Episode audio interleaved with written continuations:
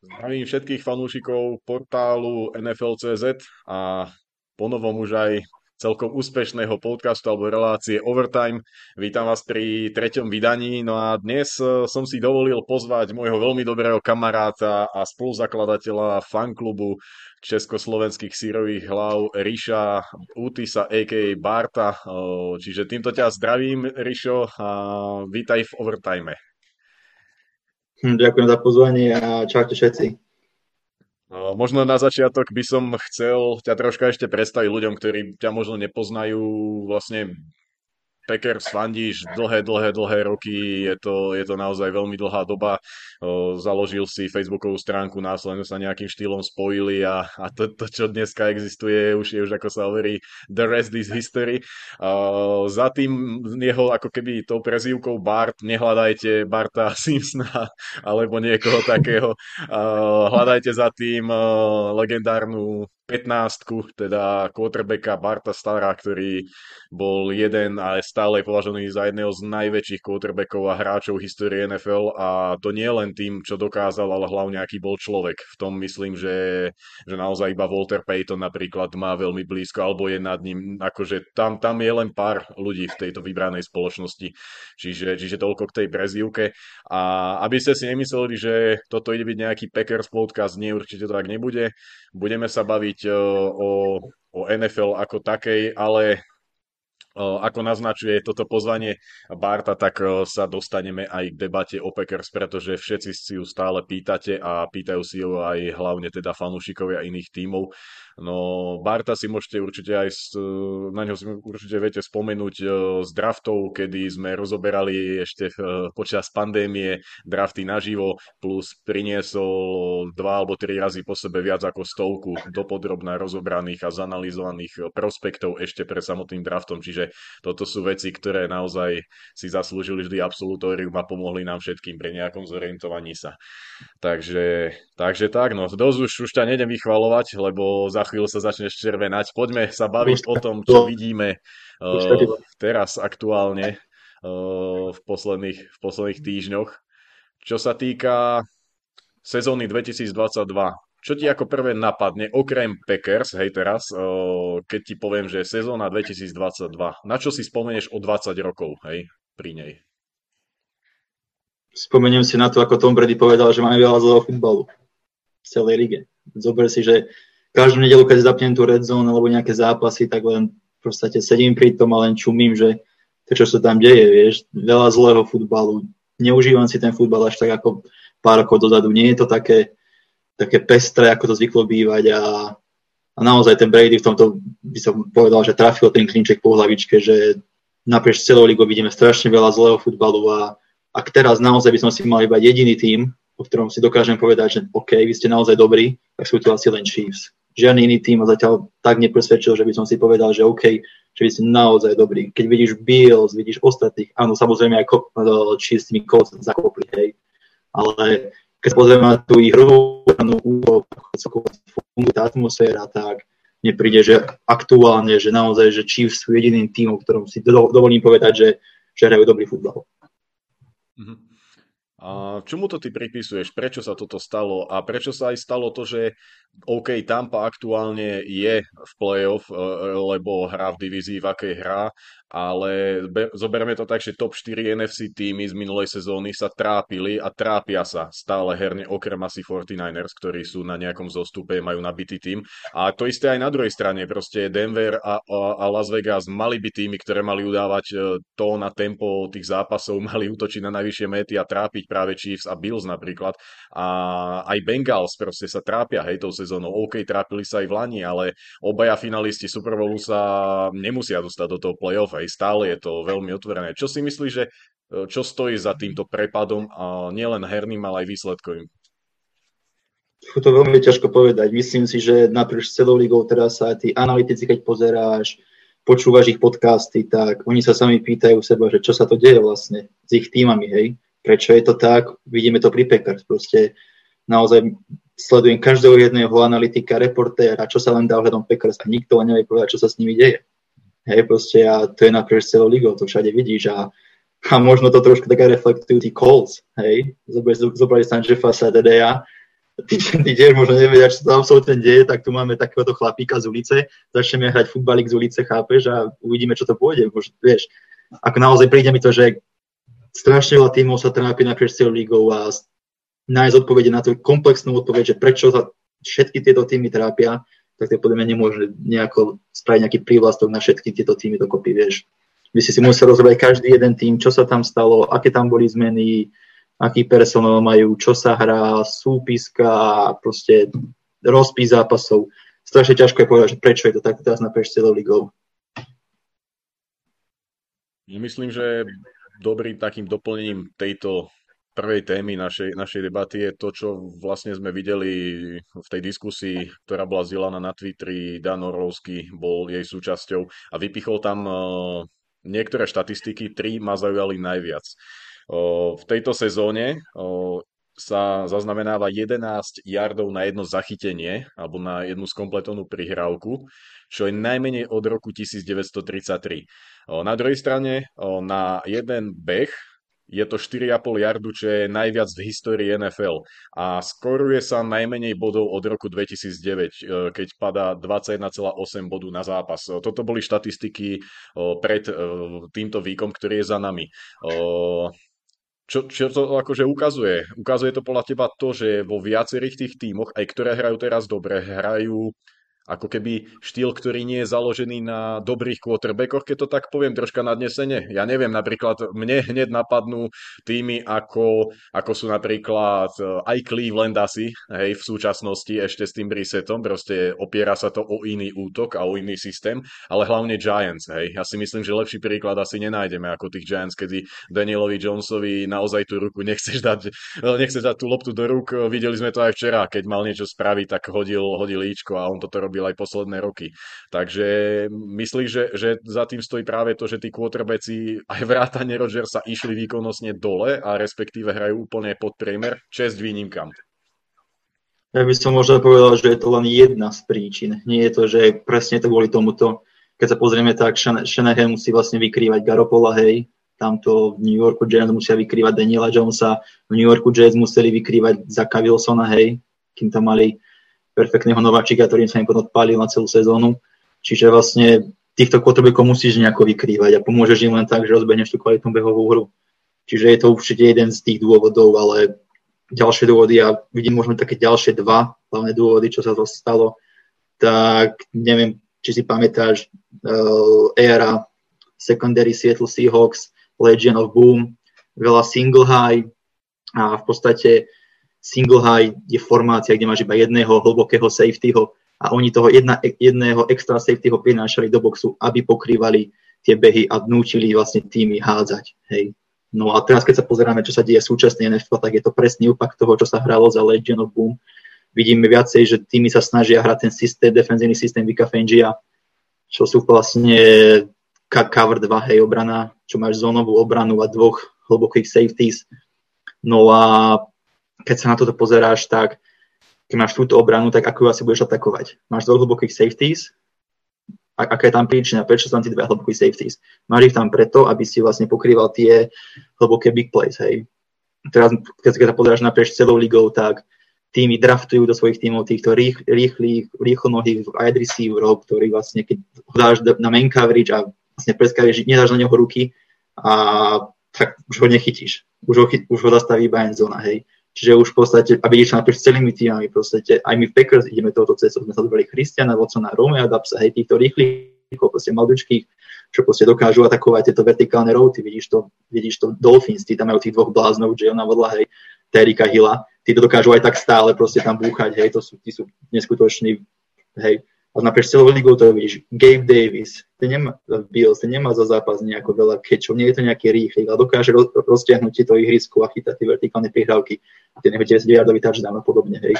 Čiže v podstate cover 2 má vlastne za podstatu pokrývať tieto hlboké lopty a oni sa vlastne snažia iba o to, aby si, aby si nepustil to hlbokú play a mal tie zónové obrany pred sebou tým pádom dovolíš obrane skompletovať nejaké krátke prihrávky, ale držíš to celý čas a držíš pred sebou. Skompletuje tú krátku prihrávku na 50 yardov, chytíš ho zložíš ho, ideš na ďalšiu play, hej. Nedovolíš tej obrane, aby ťa, tomu útoku, aby ti to v jednom play prešli 3 štvrte ihriska. Snaží sa toto eliminovať.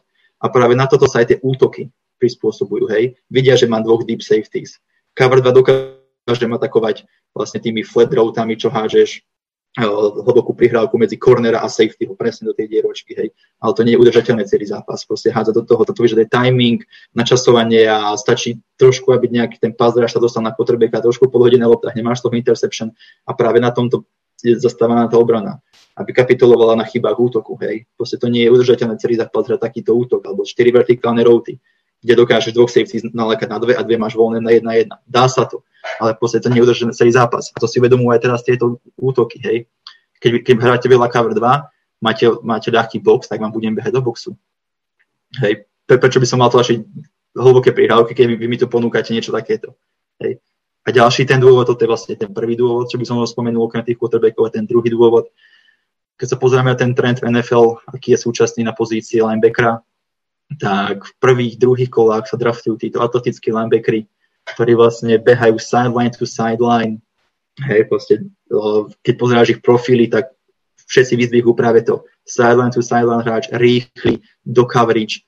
A toto všetko je, všetko vyplýva z toho, ako sa tá NFL ten časom vyvíjala.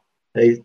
Mal si tight 5 rokov dozadu, keď si mal tight enda na linebackerovi, alebo running backa na linebackerovi. Povedal si si, ty kokos, to je matchup a hneď vieš atakovať a máš big play, hej. Ale teraz sa pozrie na tých bláznov, tých linebackerov, ako, ako dokážu pokrývať tých tight endov, tých running backov, na tých, dokonca receiverov. Fred Warner, ten nemá problém s tam pokryť receivera. Hej, čiže, čiže v podstate sa takto tá, celá tá liga sa týmto smerom vyvíjala, reagovala na, na tie útoky, aby dokázali pokrývať tých tight endov, dokázali pokrývať running backov na týchto routách, hej, a, a potom musí aj tento útok na toto reagovať. Vy ste si nadraftovali teraz atletických linebackerov, OK, budete, budete, budete ich tam mať, a v podstate my teraz prestaneme hrať tie zónové behy, ako sme ich hrávali. Či budeme behať tie zónové, aby, na, na čo by ste reagovali, aby ste nám stíhali dobiehať tých hráčov na, na tých krajoch, hej. Tak budeme teraz bežať priamo do vašej tváre celý zápas. Budeme vás búchať do ksicht, do ksicht, do ksichtu a ukážte mi, že vy, čo ste v úvodzovkách elitný coverage, hej, proste ste tam linebackery a neviem na čo ste, tak ukážte mi, že dokážete teklovať môjho running počas 4 štvrtín. Hej, tým si to uvedomili. A tieto dve dôvody naozaj by som si povedal, že, že toto je tiež veľký dôvod, prečo vidíme práve, práve veľa týchto krátkých prihrávok, veľa behov. A videl som takú štatistiku jednu a čo sa týka zónových behov a tak oproti minulým sezónam a týmto sezónam sú tie priemery získaných jardov cca rovnaké, hej? Že tam nejaký ten rozdiel oproti minulej sezóne nevidíme. Ale čo sa týka týchto silových bang uh, behov do stredu a tak tam sú obrovské nárasty, tie, tie, tie priemery sú obrovské nárasty. A toto môžeme práve vidieť, že sa snažia tieto týmy atakovať práve týchto atletických linebackerov, že OK, ukážte mi, že, že ma dokáže teklovať. Hej. Možno prvé 3, 4, 2, 3 drivey dokážete ma teklovať. Ale potom záver zápasu príde 8, 9 drive, tak stále dokáže teklovať toho Derika Henryho. A vidíš to na ňom na jeho štatistikách keď sme hrali proti Titans, tak tam vybila tá štatistika, že vlastne ako zápas plinie, tak jemu sa zvyšujú priemery, či už na beh alebo po získaných jadoch po kontakte. Čiže toto sú také hlavne tri faktory, by som povedal, že snažíš sa vykrývať hru tých slabších quarterbackov, snažíš aj skrývať za tú behovú hru. Potom sú to práve tie spôsob obrany, ako hrá a ten defenzívny personel, ktorý sa teraz začal presadzovať v NFL. Ja myslím, že ešte k tomu Derikovi sa oplatí doplniť to, že on sa nielen zlepšuje ako zápas plyne, ale ako sezóna plyne. A to rovnako súvisí uh, s tým, že sa unavujú tie obrany. Hej, uh, on, on vždy sa rozbieha, dajme tomu od toho konca októbra v novembri začne tam dávať 120 plus jardové zápasy veľmi bežne, kedy už naozaj sú zranenia nie? V tých obranách, sú unavení tí chalani, už majú plné zuby toho zrážania sa v tom momente, keď ešte v nejakom chladnom počasí po zemi máš chytať a zrážať sa s takýmto bláznom, tak je to absolútne šialené a myslím, že tu budeme vidieť troška aj takú, takú zmenu toho trendu, že čoraz viac bude chodiť tých o, takých väčších running backov, ako keby ťažších, o, čo sa týka toho ťažiska, hej, AJ Dillon, Derrick Henry, ale podľa mňa aj Kenneth Walker je, je taká dielová gula, hej, on je nižší, ale neskutočne silný spodok tela, ktorý proste, keď on do teba vletí, tak môžeš byť od neho aj 50 kg ťažší, ale keď ťa trafí, tak ťa odniesie ďalšie 3 yardy, lebo jednoducho takto funguje. Aj mm-hmm. zlomí ťa tam, kde si najhrubší. takže, takže áno, v tomto súhlasím. A rovnako ja si myslím, že nejakým eh, dôvodom môže byť aj to, že vnímame nejakých tých shutdown cornerov čoraz viac. Hej. V minulosti to boli možno dvaja v úvodzovkách v celej lige, hej, takí, takí strašiaci, vieš, že si si povedal, že tam je proste tento corner a to mm-hmm. je mhm. brutálny, takého nemá nikto iný, ale teraz v každom týme máš pomaly jedného akože nechcem to prehnať, ale exkluzívneho kornera máš proste a už len v divíziách. Hej, keď sa pozriem o, na nás, pozriem sa na, na Vikings, na Bears a na Lions, akože každý má toho jedného kornera, ktorý je niečím akože fakt dobrý a vie, vie akože hej zastaviť toho receivera tvojho opačného a myslím si, že to ide ruka v ruke aj s tým, ako sa preplácať začali tí receivery a tými na to musia reagovať. Ja si myslím, že, že ten pick Jets bol perfektný a eh, South Gardner sa im hodí v zápasoch dvoch ročne proti receiverom Dolphins a Bills. Hej. To, to, to, to sme sa o tom bavili. Presne Gabriel Davis vedol Hill zákonite, keď máš jedného kornera a dokáže ho proste pokryť, nebude sa to tam hádzať, alebo ti dva razy chytí ičko, alebo zablokuje ten pas, tak musíš na druhú stranu a myslím, že tí kornery konečne dostanú takú, sa dostanú na taký piedestal, vieš, že, že dostanú tú hodnotu, ktorá im patrí, lebo ona im patrí dlhé roky a teraz si myslím, že vďaka tým zmluvám obrovským o, sa to tak povie, že však on zarába 25 mega ten, ten receiver a, a proste zatieni ho nováčik v úvodzovkách, hej, ale vieme, mm-hmm. aký to je nováčik. Čiže ešte možno toto je nejaký taký kvázi tí kornery sú, sú perfektní skill playery tiež tak keď si zober, napríklad, teraz keď si hovoril o tom jednom shutdown cornerovi, a by som to možno prepojil s tým, čo som aj hovoril s tou, s tou cover 2 obranou a vlastne nickel defense, tým personelom, tak hm, dva roky to bolo dozadu, alebo tri roky, keď bol ešte Brand, dva roky, keď bol Brandon Staley, defensívny koordinátor v LA Rams, tak vlastne on túto obranu Vika Fengia trošku akoby upgradeol a začal hrávať viacej, on tam začal viacej hrávať v podstate tom, že mal iba jedného inside linebackera a mal na hejsku piatich defenzívnych proste backov. A, sna- a proste snažil sa s týmto ľahkým personelom zastavovať uh, vlastne uh, be- behové hry, čo im brutálne išlo. A secondary hrala cover 2, tým, že celá obrana bola v zóne, akurát Jalen Ramsey mal dovolené, že OK, ty, ty si náš najlepší shutdown corner, tak ty budeš tým jedným receiverom, koho budú mať, budeš cestovať naprieč celou formáciou. My sme ho mohli vidieť proste hrať na slote, naľavo, napravo, proste Jalen si behal si main crunch hoci kde, on si ho proste poslážil toho chalaniska a zvyšok obrany hral zónovú obranu, hej. Že v podstate, že naozaj, že tieto prepojenia, keď sa na to pozeráš, tak, tak všetko do seba tak zapadá a naozaj ten trend NFL je teraz jasný, že a nejde o to, že by týmy hádzali menej loptu, hej, proste tie priemery, keď som si pozeral, to nie je, že by teraz sa prestala hádzať lopta. Tie týmy začali hádzať kr- kratšie lopty začali brať to, čo im tá obrana ponúka, hej. Čiže viacej vidíme tie narezané nejaké krátke play, screeny, rýchle auty a podobne. Do akej miery vlastne to môžu ovplyvňovať ľudia ako Justin Fields ešte? Sú to kôtrebeci, ktorí hlavne sú založení na tom, že behajú a, a čoraz viac ich akože je. Hej. Je to aj Lamar, ktorý ale sa naučil aj veľmi dobre hádzať, akože to, to nechcem znižovať jeho, jeho pásové schopnosti, ale proste vidíme, že tí, tí quarterbacki si veľmi radi nie, že pomáhajú nohami, ale oni si zakladajú tú hru no, tými nohami. No a v tomto by som možno povedal, že NFL, ako ide týmto trendom tých zónových obrán, tak práve zónová obrana ti má pomôcť tým, aby si dokázal eliminovať týchto rýchlonohých quarterbackov, hej. Lebo keď tam máš main coverage, zakolujú sa 4 vertikálne routy, tak všetci tí 4 cornery v podstate ti ujdu dozadu. Mm-hmm. A tým sa otvára obrovský priestor pre týchto quarterbackov a dokážu získavať jardy svojimi nohami. Čiže myslím, že aj na toto NFL trošku reaguje. Vlastne tieto obrany NFL reagujú, že začneme hrať viacej zón, skúšame si pokrývať tých, tých, tých, tých rýchlonohých quarterbackov ako Justin Fields, Lamar Jackson, hej. Aj keď vidíme, že proste, že nie je to niekedy úplne úspešné a tie obrany dokážu na tom úplne vyhorieť, ale za mňa napríklad Justin Fields, toto teraz posledné zápasy má neskutočnú formu, hej, čo tam beha, ale keď pozerá, že má nejaký pasový down, že musí to reálne hodiť, tak sa tam klepe, že či to vôbec hodí teraz ten neviem, som mal red zone zapnutú nedelu a Darnella Mooney, čo tam prehodil úplne voľného natáža, čo bola jednoduchá prihrávka, on ho tam prehodil neviem, o 5 yardov, hej. Mooney tam len krutil hlavou, že to čo toto bolo, hej. Proste, že tieto, ako hra aktuálne Justin Fields, tak mu to ten útok vlastne keď zoberieme ten play calling, oni sa snažia limitovať to, že nemajú až takých tých receiverov, až, taký, až takú tú ofenzívnu lineu, majú tam tie zranenia v tej ofenzívnej line, musia to prehazovať, tak snažia sa tým play callingom to tak robiť, aby hrali do jeho silných stránok, ale to nie je nejako udržateľné, na, na čom raz môžeš stavať. Tam budeš potrebovať, aby on tú loptu začal z tej kapsy hádzať, aby začal tú ihrisko skenovať. A tam práve aj teraz v tejto forme, keď ako hrá, tak vidíme, že, proste, že, že má s tým problém a toto bude práve pre neho ten ďalší, ten taký ten evolučný stupeň a schopnosť naučiť sa hrať štruktúre toho útoku. Niekde proste hrať celý čas mimo štruktúru. Sa zakolujú ti tie behy, odbehneš tam, budeš tam mať tlak, ustúpiš si, zabehneš tých neviem, 15 yardov, prebehneš tam celé ihrisko, OK, ale to nedokáže robiť zápas čo zápas. To bude si v histórii, mali sme strašne veľa chytov, ne strašne veľa, bol tam napríklad Mike Vick, v základnej časti bola taká hviezda. Hej, proste behal tam, robil si čo chcel s tými obranami, prišlo playoff a bum, bum, pam, pác a bolo po srande.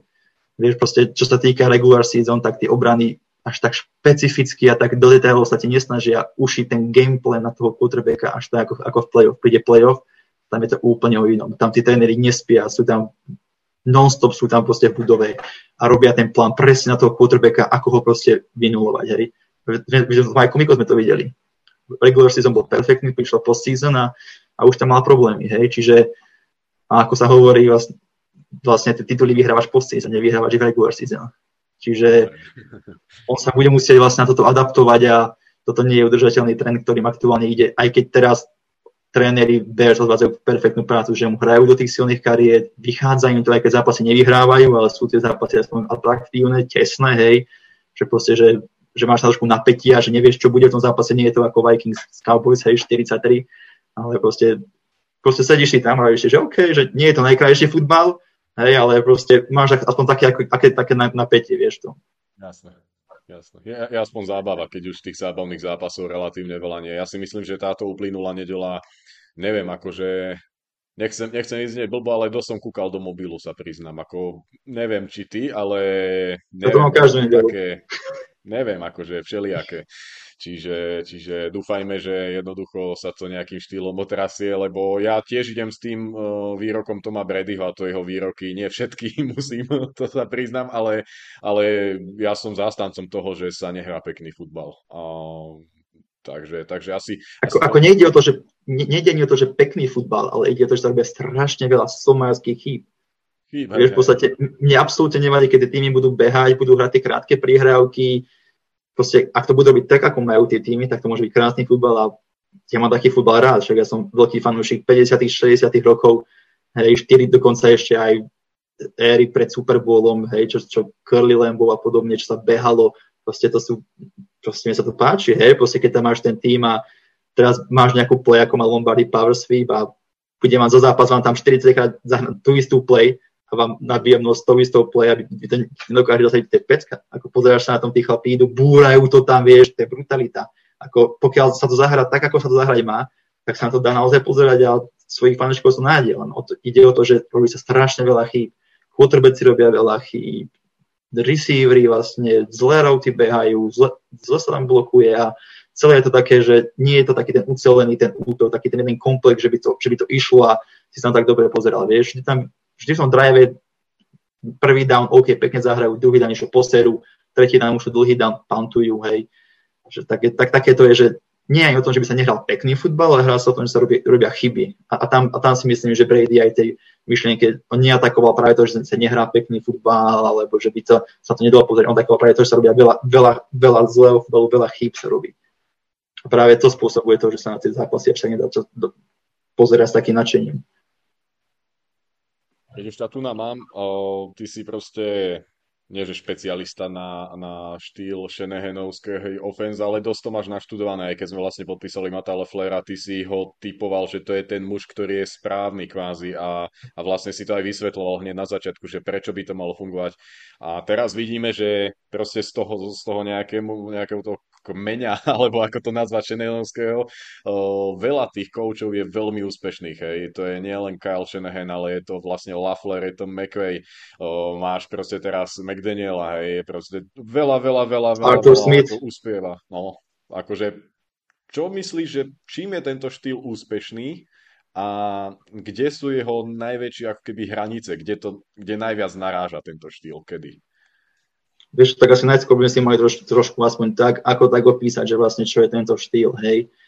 Tak vlastne tento štýl sa zakladá na tom, že ofenzívna lajna a celkovo tie blokovacie schémy pôsobia v unikátnych schémach. Ono to nie je nejaký, že main gap, že, že máš chlapa, že ty si pozráš tohto chlapa, ty si pozráš tohto chlapa a tam za vás budem bežať, hej.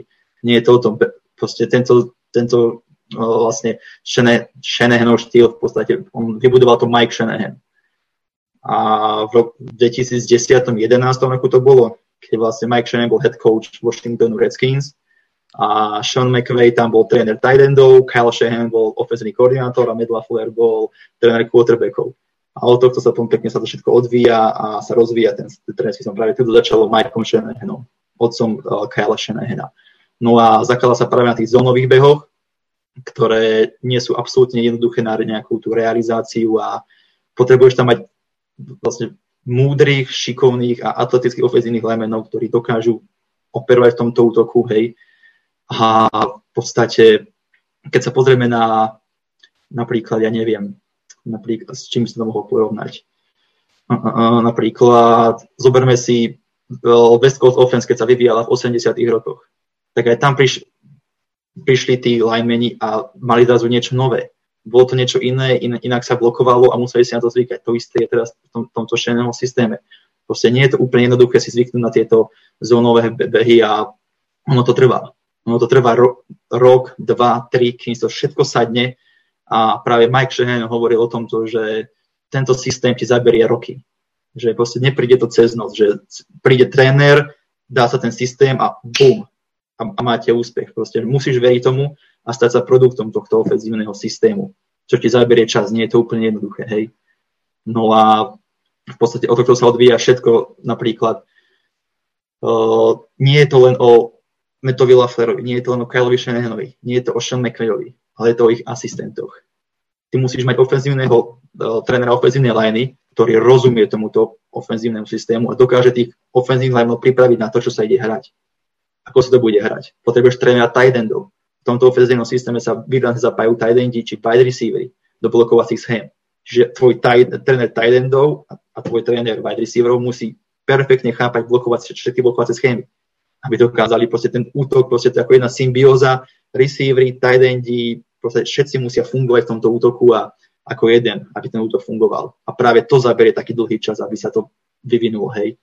A preto aj vidíme, že Medla Force sa snaží povýšovať chalanov znútra, svojich chalanov. Odiš, odišli mu chalani, ale nepri, ne, nepriniesol sa nikoho nového. Snaží sa udržať v tom svojom systéme, lebo nie je ľahké nájsť na ulici typka, čo ti ovláda tento systém. Nemôžeš zobrať hociakého chalana, hej. Kvôli tomu napríklad, keď bol, on prišiel ku nám, my sme mali vysoko rešpektovaného trénera ofenzívnej liney Jamesa Kempna, ktorý vychoval Davida Baktiariho, Coreyho Linsliho, Sitona, JCho Tretra, aby sme mohli TJ Lenga, aby sme, Briana Bulagu, hej, proste neskutočný tréner ofenzívnej liney a keď Lafleur povedal, že ideš preč a si priniesol svojho vlastného, my sme sa čo prosím, to čo si spravil.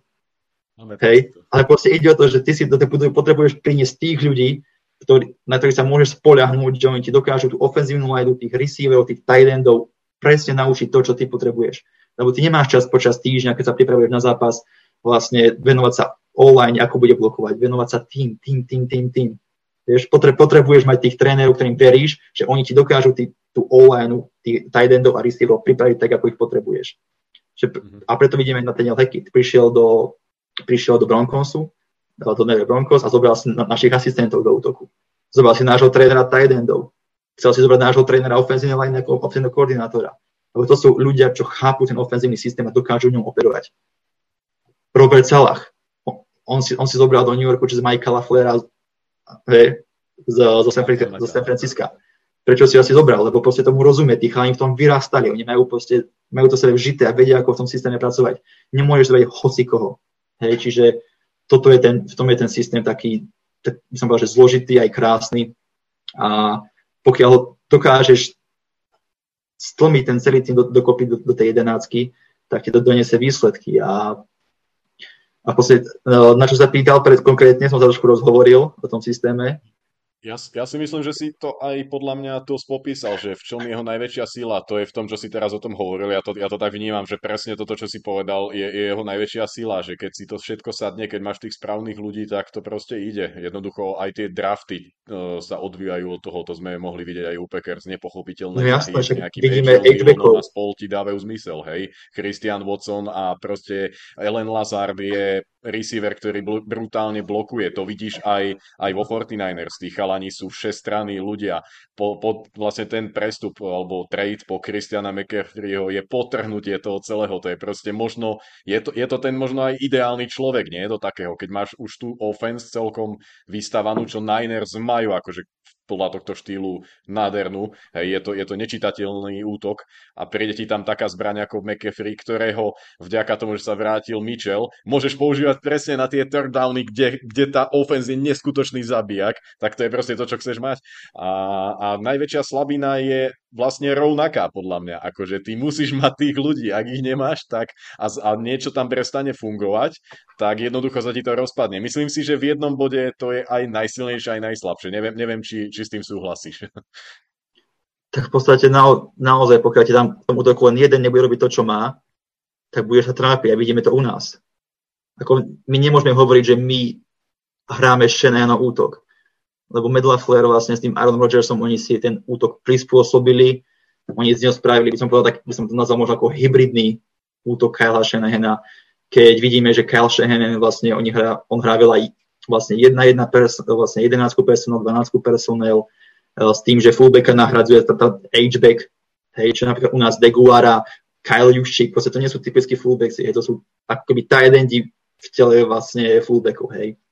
A u nás my sme to strašne obmenili a nehráme toľko spod centra, ako to hrá Michael Affair v Jets. On hrá veľa spod centra, z toho play action sa odvíjajú, s tým, že máš tam Rodgersa, tak my sme to trošku tak, tak hybridne postavili, že polku hráme spod centra polku hráme to, čo vyhovuje Rodgersovi som shotgune, že môže vidieť to ihrisko, roztiahne si tých hráčov, hra, zahráme tých five wide a toto proste u Kyla Shannona nevidíš. Proste, že my sme ten trošku systém trošku tak, tak roztiahli ďalej, hej. A napríklad ako si ty ho, ako sme, sme spomínali, že zaberie to čas, tak ja stále sa len smejem na tom, ako fanúšikovia Titans vlastne strašne zatra, zatracovali ešte stále zatracujú Metala Flare, aké boli šťastní že o nich odchádzal. Pritom tam bol v podstate, môžeme si povedať, bol tam jeden rok ako ofenzívny koordinátor. A my si povedať, tento systém zaberie čas, aby si to tak rozbehal, ako to potrebuješ. Hej. On odišiel, sme si ho zobrali my, u nás to tiež prvé to nebolo ono. Rovnako, ale v Tennessee už ten systém aj zabehnutý, mal tam Artura Smitha, ktorého všetko naučil, ako, ako to ide. A Arthur Smith už hneď v tom roku, ako Medlafer odišiel, dokázal s Derrickom Henrym a celý ten systém rozbehnúť a my vtedy pamätáme sa ten útok, aká to bola dominancia. Play actiony a proste to bol brutálny útok. A vlastne túto práve oni môžu ďakovať práve Metovi, že on tam prišiel, zabehol ten systém, naučil tých ľudí, ako v tom systéme fungovať a potom už oni iba zbierali pod jeho práce. U nás to prišiel ku nám, v prvom ako to nebolo ono.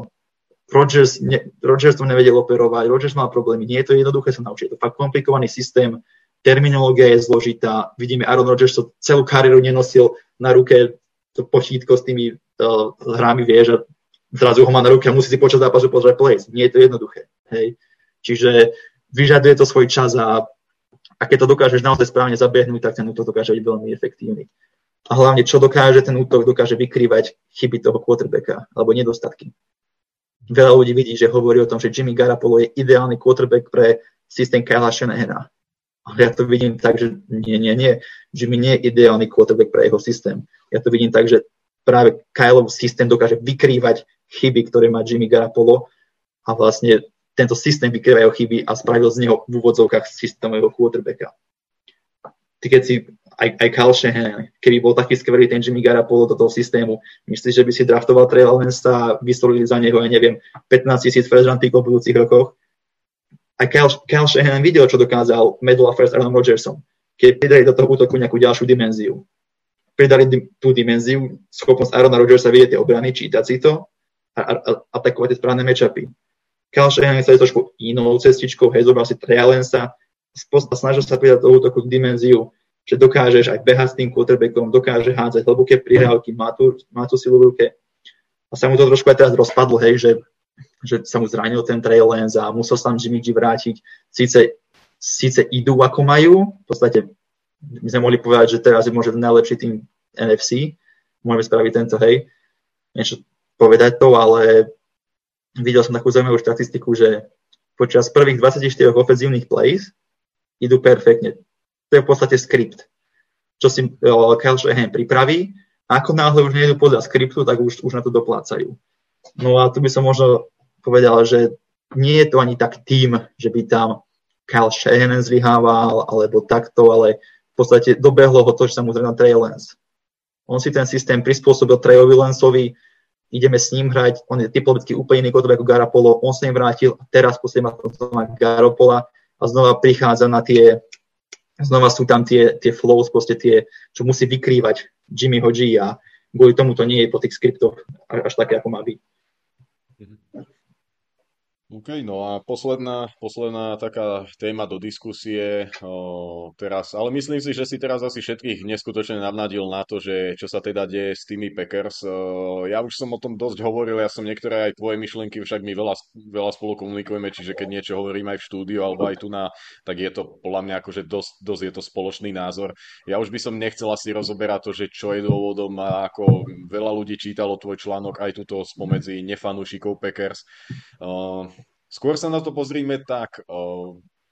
myslíš si, že Matt Leffler v úvodzovkách, to ber nadnesenie, sa nevie dočkať, kedy dostane quarterbacka, ktorý nebude sa volať Aaron Rodgers a bude môcť začať hrať ako keby nie pod takým kvázi tlakom, hej, lebo ono je to určitý tlak mať Aarona Rodgersa, hej, určite to tak je, máš proste najtalentovanejšieho quarterbacka asi v histórii, o, možno Patrick Mahomes je, je taký ako on, keď zoberieme, hej, čo vedia vykúzliť a podobne, o, nekúkajme na túto sezónu, jednoducho nevieme, čo, čo za tým je, môže to byť nejaké psychické veci a podobne, ale myslíš si, že môže to byť, že proste keď Rodgers odíde, tak Matt Lafler bude vlastne konečne Metom Laflerom, ktorý, ktorého si Packers vybrali, lebo ja si stojím za tým, že Packers podpísali Meta Laflera s tým, že Rodgers rok odhádže a potom nám poď ty rozbehnúť mašinu. No, ja sa na to až tak úplne nepozerám, lebo práve Med môže naraziť na to, na čo natrafil Kyle Shanahan San Francisco. Že bude zaseknutý s tým quarterbackom, síce bude dokázať vykrývať ten chyby toho quarterbacka, ten systém, ale stále nedokáže ten, systém tak rozvinúť do tých enormných výšin, kde ho dokázal s Aaron Rodgersom.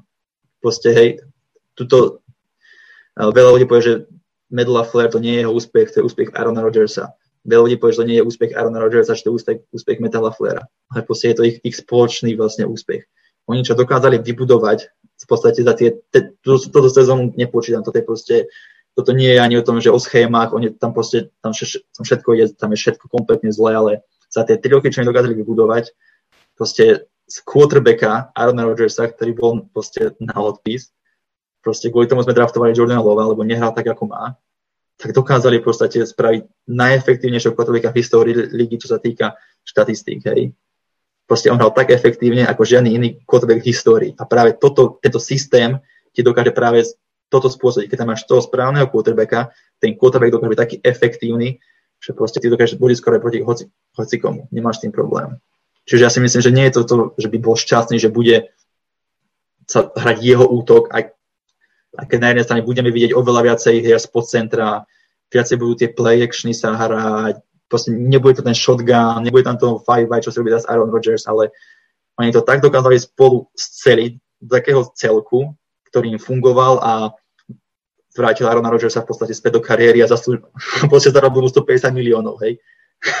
Čiže môžeme povedať, že tento systém, že len neskoruje body, ale zarába peniaze pre quarterbackov. A ten quarterback dokáže hrať ako má. Mm. No, to nie je o tom, že by sa, vieš, že by sa tešil na to, ale... Čiže... No a, a zhodom náhod k tomuto, k tomuto útoku potrebuješ celých 11 hráčov, nie len dvoch. Jasné, jasné. Ale keď sme sa bavili o tom, že je to, vieš, ako úspech jedného, druhého, jasné. neviem koho, ako Nemôžeš to dať sám. A, a, a čo sa týka tejto sezóny, no, vieme, že teraz vlastne po prehre uh, s Titans vyhralo sa s Cowboys. Uh, ja som aj po zápase s Cowboys krotil vážne, ale hovoril som jedno, ak sa podarí vyhrať s Titans, tak to môže byť proste nejaký kvázi dobrý hype tej kavíne a vidno, že tí Eagles sa začínajú trápiť. Akože oni aj tie predošlé zápasy, aj tie výťazné, dosť tých zápasov Eagles boli rozpačité, hej, to, to musíme si otvorene asi povedať. Uh, vidíme aj toho, toho head coacha, ktorý má obrovské vaky pod očami, on chudák asi nespí, hej, ten, ten je podľa mňa úplne na, na rozklad. Uh, ale vlastne tá moja teória, že pôjdeme na Eagles, ktorí budú mať ako keby nad sebou takú deku, že sú najlepší tým NFC a budeme hrať s nimi uh, proste po dvoch výhrách, ožitá kabína, bla bla bla, toto všetko padlo a v súčasnosti úplne otvorene, objektívne, realisticky, nie pesimisticky hovorím, že Packers do play-off nepostúpia, lebo jednoducho zase vyhrali tými, ktoré vyhrať nemali. Hej, to je prvá vec.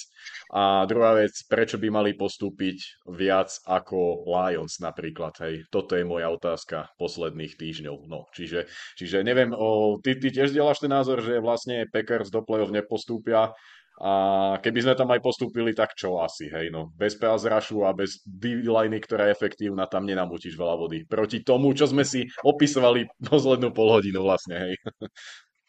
Tak ako ja už v podstate od zápasu z Lions, ako sme prehrali, hovorím, že proste tento tým nemá šancu na playoff. A ak by sa aj nejakým zázrakom, že by sa to nejako povyhrávalo, tak neviem, že tam by sa dokázalo niečo spraviť. Proste ten tým je kompletne celý rozbitý od od základov a nikto nevie prečo. Proste, ako som spomínal hneď v úvode, že nikto z reportérov ti nevie presne povedať, že kto je, kde je príčina. Hej. Keď si videl, že si to všetko klaplo, do Dallasu Cowboys.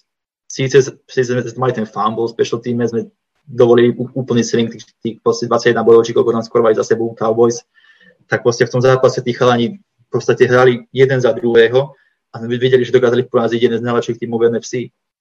A v podstate, keby nebol ten fumble, tak reálne sa môžem baviť o tom, že ten zápas by, by nemusel byť taký tesný, ako bol, hej. Že ako sa samozrejme, keby tam Cowboys viacej behali s tým Pollardom, tak by nás v tej čtvrtej štvrtine, tak by sme nespravili nič. To bola, ďakujem Mikeovi McCarthymu za ten jeho play calling, že nám to, že nám to že nám tá, takto vlastne ponúkol šancu sa vrátiť do zápasu tým jeho, že do, dookola koloval tam pasové play, čo nám doslova, doslova nám nahral do karát v tomto, že Takže keby tam len behal, tak ten zápas nevyhráme. Ale ide o to, že naozaj v tom zápase ten útok, tá ofenzívna lajna, tie receivery, tight endi, running backi, dokonca Rodgers, všetci robili to, čo majú. Behali správne roty, blokovali správnych ľudí, behali do správnych gapov, keď tá lopta prišla, tak chytili, nedropli ju. Hej, že proste, sme videli, že keď to sadlo, že ten, ten tým funguje. Ale o 4 dní na to proti Titans úplne na rozprávka. Proste znova sme boli tam, späť, sme boli proti Lions, na to sa nedal pozerať. Či už obrana, či to tam nič nešlo. Rodgers bol späť, znova, znova nedokázal házať loptu, znova nedokázal správne rídy, znova tam hráči dropovali lopty, znova sa znova online nedokázala blokovať, obrana nedokázala stať absolútne nič. Proste to ťa rozum neberie ako rozmedzi 4 dní z takého podstate, že výkon, ktorý si naozaj hrdý na ten tým, sa pozerá, že naozaj ten tým od, to odmakal, hrali jeden za druhého a o 4 dní neskôr znova doma. Nie, že by museli cestovať niekde, hej, znova doma do Kelu proti Titans. A takto to odpaliť, to proste, na to, na to nedá nájsť nejaký dôvod, že toto kvôli tomu to je proste, nikto nechápe, prečo, prečo deje a je to až frustrujúce sa niekedy na to pozerať, lebo naozaj na ten náš futbal sa nedá pozerať a divím sa ľuďom, že na, našim fanúšikom pekl, že stále dokážu v noci stávať na ten futbal a stále ho pozerať, lebo to je doslova nepozerateľné. Žiaľ, musím súhlasiť, no a, a tiež sa čudujem sám sebe, že prečo to podstupujem každý týždeň. Ale tak no, čakáš na to o, 3 čtvrte roka a potom si sklamaný. To, to ťa zamrzí, ale myslím, že teraz sa smeje tak tri štvrte fanúšikov, tuto, keď to počúvajú, že oj chlapi, vy ste boli 26 razy z 30 e, rokov po sebe v play-off pomaly a, a my tu na niektorí čakáme na quarterback alebo na poriadnu jednu hru, ako je, ako je rok dlhý a, a 20 rokov sa trápime, je to mizeria, čiže nemôžeme, nemôžeme byť stále hore, treba to brať športovo a ja osobne hovorím aj tak, že ak príde nejaká prestavba, tak ja sa na ňu teším, lebo aj to si treba zažiť podľa mňa. Hej. Ako, je, je to zase ďalšia romantika, je to ďalší taký, uh, taký nejaký žáner sledovania toho futbalu, keď to tak pomenujem. Čiže to k tomu patrí a patria k tomu úspechy, pády a tí fanúšikovia sa, nielen tým, ale aj fanúšikovia sa ukazujú vtedy, keď sa nedarí. Vieme rozprávať o niektorých franchízach, ktoré, ktoré uh, mali prázdne štadióny a teraz sú celé červené zrazu. aj vonka. Čiže, čiže asi tak, no. No nič, o, ďakujem ti za tvoj čas, ďakujem, že si prijal pozvanie. Ja len tuto pre ja. fanúšikov poviem, že ty vlastne o nejaký ten týždeň približne odlietáš nazad do Ameriky a možno sa spojíme niekedy v budúcnosti, keď budeš v Amerike a môžeme skúsiť aj podebatovať na nejaké témy, ktoré sa netýkajú absolútne že e, hry a herného prejavu, ale aj niečo okolo, okolo nejakých e, organizačných vecí a podobne. Čiže budem rád, keď si zase nájdeš čas a díky. Jasné, ja ďakujem za pozvanie. Rád som si trošku ste opokecal o futbaliku. Jasné. Dobre, ďaká. Maj sa. Čau, čau, čaute.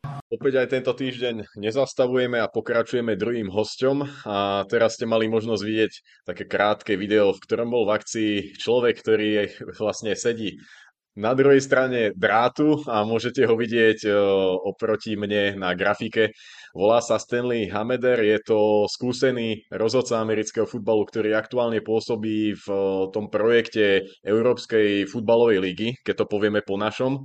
A ja som veľmi rád teda, Stanley, že si si našiel čas na to, e, že si mohol tuto s nami sa podeliť o nejaké tie veci. My už sme čo to pokecali predtým, a vítaj v overtime a povedz, e, aké máš pocity z toho, z toho, ako vyzerá vlastně komunita v Československu. Začneme týmto, tak všeobecně troška. Tak já nejdřív pozdravím samozřejmě všechny diváky, zdravím i tebe a všechny, všechny fanoušky eh, našeho sportu, tady anebo i v zahraničí, ale eh, abych odpověděl na tu otázku, já jsem z toho nadšený, protože pískám už vlastně 10 let a když si vzpomenu, jak jsem začínal, tak eh, za tu dobu ten fotbal tady vyrostl opravdu něco úplně neskutečného. Ten progres je tady opravdu obrovský a dá se říct, že ten progres je jako progresivní tak, aby, aby jako, že, to, že to de facto roste rok od roku čím dál více. Eh, takže to není jenom nějaký postupný trend, ale, ale opravdu je to takový spíš boom, bych řekl. Takže já jsem z tohohle naprosto nadšený. Eh, vždycky, když někde jsem, tak se snažím to i vlastně jako takhle ventilovat, abych eh, na, na, nadchl vlastně i ty ostatní, kteří jsou to starají, protože někdy to samozřejmě není úplně lehké keďže už sme v nejakej tej debate o tom, ako ty sa snažíš e, možno nejak aj posúvať ten americký futbal, lebo ty si rozhodca, ale zároveň si určite fanúšik nielen NFL, ale tohto športu ako takého. Ale prezrad nám, ako si sa ty dostal nielen k tomu futbalu, ale následne aj k rozhodcovstvu. Aká bola tá cesta tvoja? Eh, tak začnu úplně asi prvním seznámením s fotbalem a vůbec, eh, když se mě de facto ti, co se mě s tím seznámili, tak eh, měli otázku, jako proč na ten sport nekoukám. A já jsem jim řekl, že je to strašná nuda. To samozřejmě jako dneska už jako si to nemyslím. A ten začátek byl de facto takový, že já jsem byl členem kdysi takové správné skupiny kluků a i holek vlastně jsme tam měli byly to takové volnočasové aktivity a, a tenkrát de facto přijela jsem eh, do, do České republiky eh, taková jakoby křesťanská mise, která dělala jako sportovní kemp, takže tam měli různé sporty a já jsem tam dělal překladatele a pomáhal jsem jim různým způsobem a tam jsme se vlastně s tímhle tím sportem seznámili, docela nás to jako zaujalo i hned a zanedlouho jsme se vlastně přetavili eh, v Gladiators, takže eh, jako je tam už i ta, taková historie. A já, jelikož v podstatě vždycky, když něco dělám, tak se snažím to nějak dělat jakoby od A až po Z, nebo respektive, aby to mělo hlavu a patu. Takže já jsem chtěl uh, skočit vlastně do těch pravidel po hlavě a nejlíp, jak se to člověk naučí, tak je samozřejmě stát se rozhodčím, protože ten dostane právě tu nejlepší průpravu na to se to naučit. Takže takový byl vlastně můj start. A ze, ze začátku de facto já jsem ani to nějak neprožíval, neučil jsem se de facto ani jako pravidla, nepřečet jsem si je, tenkrát ještě nebyly vlastně pravidla v češtině, dneska už máme česká pravidla úplně naprosto pro každého k dispozici i na webu e, České asociace. A až vlastně nějak po těch třech, čtyřech letech, kdy už to člověku tak nějak začalo dávat smysl, tak uh, jsem se tomu začal věnovat, uh, neřeknu intenzivně, ale spíš poctivě. Jo. Poctivě jsem se připravoval na zápasy, uh, ptal jsem se kolegů a tak dál a, a takový zlom, kdy jsem cítil, tak bylo zhruba asi tak těch, po těch šesti letech, ne, kdy už uh, i ta hráčská moje kariéra, protože jsem vlastně i hrál zároveň, tak eh, jsem cítil, že už jako bude lepší, eh, když eh, se přehodím jenom na toho rozhodčího, že tam by ten potenciál mohl být velký a, a skutečně jako z mýho pohledu to je tak, že to bylo asi takový jako druhý nejlepší rozhodnutí hned po tom, co se jako věnovat americkému fotbalu v životě. Takže jako asi takhle byla ta moje cesta. A, a stále samozřejmě pokračuje a, a kdyby mě někdo před deseti lety řekl, že Eh, jednou budu pískat eh, Evropskou ligu, tak eh, bych se samozřejmě asi hodně smál, ale jako takových věcí jako v životě myslím si, že u každého jsou. Keď už hovoríme o tej Európskej lige, o, ako ju vnímaš ty z pohľadu tvojho, z pohľadu rozhodcu? Je, aká, aká je tá kvalitatívna úroveň? My to vidíme vlastne, tí, čo si občas pozrieme nejaké tie streamy, nejaké videá, tak akože ja, ja osobne môžem povedať aj na základe nejakej mojej profesie, že mne sa páči ten vizuál. Tie výstupy sú podľa mňa veľmi profesionálne a myslím, že kráčajú s dobou, minimálne kráčajú s dobou, ak nie kráčajú náhodou aj ruka v ruke z NFL, čo asi je teda spojené aj s tým, že NFL im dozdáva ako keby pokyny a veľkú pomocnú ruku. Ale povedz nám, uh, zatiaľ nie herne, hej, možno, možno nám to povedz z takého toho organizačného pohľadu a toho tvojho dojmu. Eh, to jsem i původně chtěl, protože samozřejmě herně eh, to si může každý podívat. Eh, nejlépe samozřejmě osobně, a to bude mít teďka i možnost, ale to zákulisí samozřejmě je zrovna tak jako úplně, dá se říct, jako na, na úplně jiný úrovni, musím říct takhle. A je to z toho důvodu, že de facto je to, je to televizní liga, dá se říct, v podstatě je tam úplně jiný přístup. Nám to bylo i řečeno, když jsme byli na těch prvních mítinzích, že eh, tady půjde úplně o něco jiného, než eh, vlastně jakoby o pravidla eh, a jako odehrát to, zahrát si, ale je to vlastně televizní liga. Je to, je to o produktu, musí se to samozřejmě líbit, ale pořád tam zůstává jakoby na prvním místě to zdraví těch hráčů a, a fair play. To samozřejmě musí zůstat, jinak by to jako mohlo rychle, rychle se dostat do problému za mě, jako já, mě to baví, když přijedu prostě na, na ten stadion před tím zápasem, eh, tak eh, a vůbec de facto i ta komunikace ještě předtím s těmi kolegy, protože eh, naše klub se schází už jakoby několik dní předtím přes online meetingy, takže řešíme různé situace, které nás můžou potkat a tak dále. To bude ještě potom třeba případně o té přípravě budeme hovořit ale eh, když tam přijedete na ten stadion, tak už na vás okamžitě to dechne, protože tam to žije, zkrátka. Jo, je, tam, eh, je tam prostě něco, co člověk jako nevidí u obrazovek.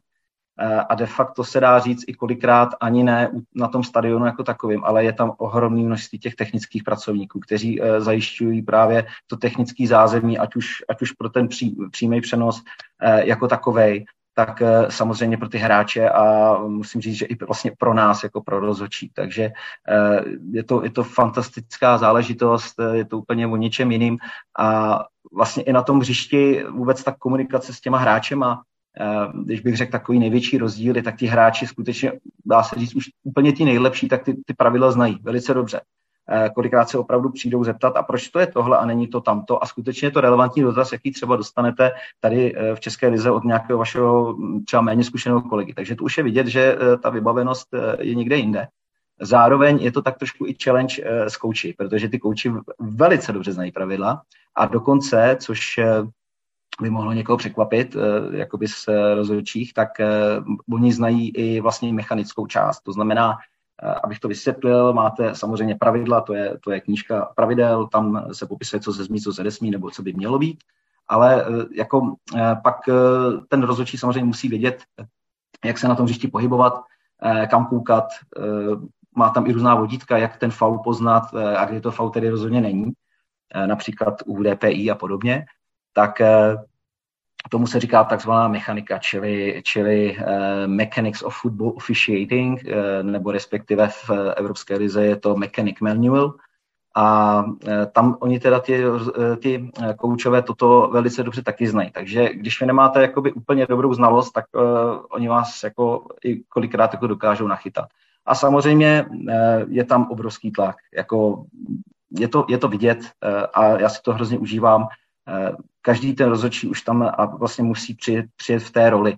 Jo, když přijedu tady prostě do Česka, tak samozřejmě díky tomu, že se se spousty těmi hráči a vůbec, vůbec i kouči a realizačním týmem znám, ty lidé, kteří, kteří se okolo toho pohybují, kteří jsou naprosto skvělí, tak samozřejmě je to, je to přátelský pokec super, rádi se vidíme samozřejmě, protože není to tak často za ten rok, ale když přijedete na, na zápas Evropské ligy, tak uh, skutečně už tam musíte být v té roli, protože uh, i ti koučové samozřejmě jsou pod vysokým tlakem, je to zkrátka biznis, uh, jde tam, jde tam o hodně.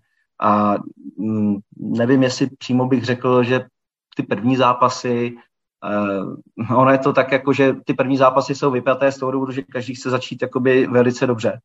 A potom ke konci té soutěže, tak samozřejmě každému jde už o to umístění a o tu prestiž a tak dále, takže je, je to nervózní svým způsobem jakoby úplně jinak, ale pořád stejně, když to řeknu takhle. A tohle to si naprosto dobře užívám.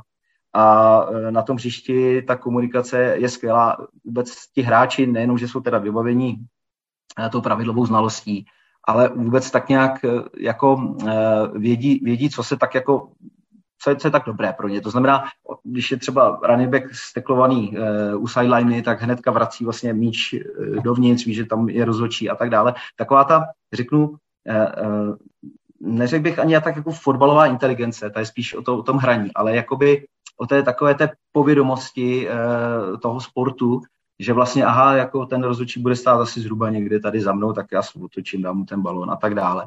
Takže eh, jako je to v tomhle tom. A co je jako hodně důležité, jak je tam hodně velké procento těch hráčů, kteří dokážou, eh, já tomu říkám taky takzvaný switch, že oni zkrátka jakoby vypnou a během té akce jsou jako neskuteční, neskuteční hráči. Eh, to jsou ty top hráči zkrátka, kteří to dávají maximum a jsou schopni jako úplně vystrčit veškerou jakoukoliv myšlenku a soustředit se jenom na tu akci ale i hned po akci prostě přepnou zpátky a jsou takový ty usměvaví chlapíci, a, a se kterými byste šli hned okamžitě na pivo. Takže e, jako tohle, je to, je to samozřejmě i díky tady tomuhle tomu, je to úplně jiný level, protože e, v tu chvíli vlastně dodávají úplně jiný zážitek, když to řeknu takhle. Jo? Že vlastně vám ukazují, že skutečně, e, jak se říká takové to americké e, work hard, play hard, tak, eh, tak zkrátka oni to takhle jakoby i mají. I když uh, už jsem to taky zažil u některých importů tady v Česku a úplně vždycky mě to strašně moc uh, fascinovalo, jak to někdo také dokáže. Tak. To možno taká doplňujúca otázka, koľko zápasov za sezónu ty odpískaš? Myslím, že to zajímá asi všetkých momentálne, hej, to je také ten základ asi, čo dostávaš. uh, tak bylo taková nejednoznačná otázka, takže já tak jakoby odpovím na, na obě dvě varianty. Tady v Česku já odpískám, myslím, že je to kolem nějakých 34-35 zápasů. Eh, nerad bych nějak kecal, ale bude se to tak nějak pohybovat. Je to dané tím samozřejmě, protože máme od jara do podzima de facto do listopadu co dělat. Zkrátka, každý víkend eh, jsou tam nějaké zápasy, eh, samozřejmě je tam přestávka nějak ty letní měsíce, mezi, mezi, tou seniorskou, mezi těmi seniorskými soutěžemi a těmi, eh, těmi mládežnickými a plus vlastně tam hrají ženy. No ale praxi to vypadá tak, že vlastně když se hraje ta sezóna, tak eh, já tomu vlastně věnuju úplně jako, jako všechno. To znamená všechny ty víkendy, kdy já jsem schopen pískat, tak samozřejmě záleží, pokud KR, komise rozhodčích, využije tedy mých služeb a nominuje mě na ty zápasy. Ale dá se říct, že vlastně za ten víkend určitě kolikrát, jako velmi, velmi často se stane, že, že pískáte sobotu i neděli. E, někdy se stane, že třeba ten jeden, jeden den máte třeba takzvaný ten double header, čili dva zápasy v ten jeden den, takže i tři zápasy za ten víkend se dají stihnout. E, a ten rozdíl vlastně oproti ILF tak je v tom, že vy zkrátka máte jeden zápas na ten týden, protože samozřejmě ta příprava e, během toho týdne na ten jeden zápas je takzvané minimum a už jenom vzhledem jakoby k cestování eh, je to úplně jako nutnost vlastně jenom mít nominaci na jeden zápas, když to řeknu takhle. Takže tam já jsem odpískal, tuto sezonu to bylo sedm zápasů, protože nás bylo už více rozhodčích. A vlastně troška statistiky pro neznalce, tak je to tak, že vlastně v první sezóně tak ta, ta Evropská liga měla nějakých 46 zápasů nebo 45 a teďka jich měla 75 a příští sezónu jich mělo být 125, myslím. Takže ta je vidět ta expanze a, a z toho vlastně pramení i ta, i ta nutnost po těch rozočích. Takže uh, tu první sezónu jsem pískal 10 zápasů, teď jsem pískal nějakých 7 a příští sezónu vzhledem k tomu, že vlastně těch refries uh, bude, nebo respektive těch rozočích na každou pozici je plánováno nějakých 12-13 a je 9 zápasů za týden, tak je tam velká možnost, že to prostě se bude, toto číslo bude vyšší, takže někde asi zase zpátky kolem těch deseti třeba základní části. expanziou tej ligy ILF úzko súvisí vlastne Česko, a ja, ja to hovorím, že československý americký futbal. My sme podľa mňa jedna komunita, podporujeme sa vzájomne, je to prepojené a Prague Lions budú takým pionierom vo veľkom svete, dajme tomu, nechcem teraz uraziť nikoho, kto hrá, kto hrá veľmi kvalitnú Rakúsku ligu alebo nejakých chalení, ktorí hrajú v Nemecku. Vôbec ma neberte v zlom teraz, ale, ale myslím, že každý chápe, ako to myslím. Teda Lions sú súčasťou ILF a po boku Paríža sú tými nováčikmi. Tak e, povedz nám, čo si ty o tom myslíš a čo si myslíš, že toto môže priniesť tej našej komunite tuto v Česku, v Česku a na Slovensku? Jenom doplním, že samozřejmě s tebou souhlasím, že jsme prostě česko, československý americký fotbal. Já vlastně v, tom, v té evropské lize jsem potkal Igora Mašlanku, který dřív hrál za Brno Seegers, jinak je to vlastně Slovák, toho tímto i zdravím. Potkávám tam jiné hráče, kteří tam vlastně hrají. A e, jak ty říkáš, já taky jako e, nevidím úplně důvod e, nějak rozdělovat tady tu klubovou scénu, nebo respektive ty, ty emoce za tou klubovou scénu. Samozřejmě byl jsem v roce, myslím, 2012, kdy hráli Black Hawks a, a Panthers vlastně v finále.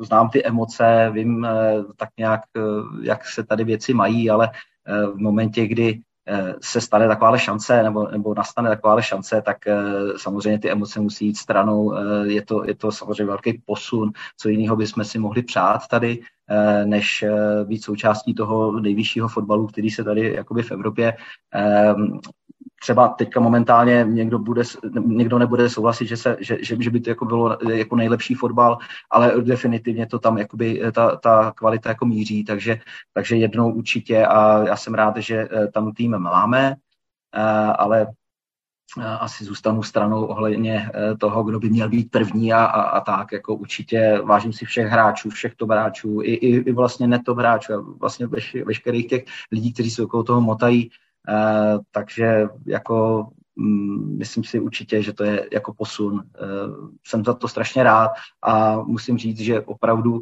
eh, mám i některý, protože jako profesně samozřejmě někdo, někdo, třeba, někdo to třeba jakoby ví, že, že pískám, někdo třeba neví, ale když to zjistí, tak se mě třeba i ptá vůbec nepolíbený člověk a říká, jako hele, ono teďka jako bude v Praze nějaká evropská liga, se bude hrát a tak dále. Říkám, jo, jo, jo, no tak to se pojedu podívat. Jo, stejně tak jako uh, hráči nebo, nebo bývalí spoluhráči a tak dále, třeba z Pardubic, z hlavy a podobně, tak ty říkali, že se tam jako normálně regulérně samozřejmě taky budou jezdit dívat. Takže určitě posun to je, uh, čím víc uh, lidí budeme mít na stadionech, tím lepší to je reklama a samozřejmě uh, hlavně především, což ty sám si říkal, že se ti líbí právě ten marketing toho elfu, do kterého oni opravdu šlapou, tak se dá předpokládat, že eh, takováhle masivní kampaň tady samozřejmě bude muset být i, i od Prague Lions, což samozřejmě pomůže celému sportu a tím pádem i tím ostatním týmům. Mhm. Ja si myslím, že to môže byť taká kvázi československá najvyššia meta, že v zásade môžeš mať, nechcem to povedať tak, ale môže to byť nejaký sen mladého chalana, ktorý vidí záľubu v americkom futbale vie to prepojiť so štúdiom v Prahe napríklad a zároveň vie hrať perfektnú ligu.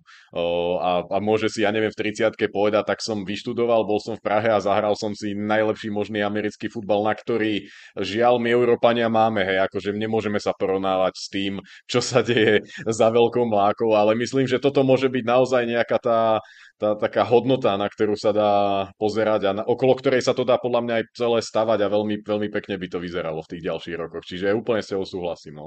Určitě, určitě je to tak. Samozřejmě NFL je eh, nadpozemská liga, dá se říct. Eh, je to, je to de facto o tom systému. Jo? Ten systém je tam samozřejmě nastaven k tomu, aby eh, prostě za těch 20 let z nějakého hráče prostě udělal toho top hráče.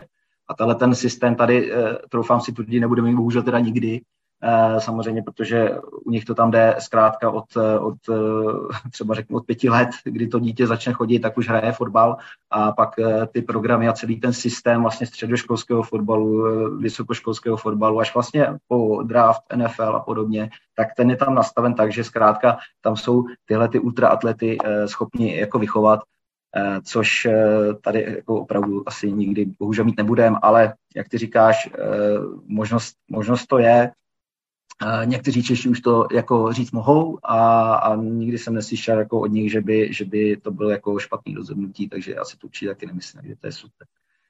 Mm-hmm. Ty už si pred pár minútami začal hovoriť o nejakej tej príprave na zápasy. Ja by som sa ale spýtal troška špecifickejšie a previazal to s tým, čo možno ľudia aj vidia toto na grafike pod nami. Pozrieme sa napríklad Denver Broncos má najviac penalt v celej lige. Predstav si, že si proste teraz rozhodca NFL, vieš, že ideš pískať a budeš rozhodcom zápasu, v ktorom hrajú Broncos proti niekomu. A Pripravuješ sa na týmy, ktoré, pri ktorých sú takéto vygričníky viac a dávaš si pozor napríklad na to, že keby tam je Aaron Rodgers a Packers, ktorí dosť to rozhrávajú na poslednú sekundu, takže proste máš si to všímať, lebo to je tá vec, ktorá je u nich napríklad taká, taká dosť mhm. dôležitá a napríklad máš zase kornerov, ktorí vedia hrať dosť fyzicky a môže to smrdieť tým, tým, tými akože flagmi, čo sa týka na, na kornerov. Či, či to takto funguje vlastne, že ty si rozoberáš ten zápas podobne ako tie týmy a vieš, čo môžeš čakať a na čo treba dávať bacha. Mm-hmm.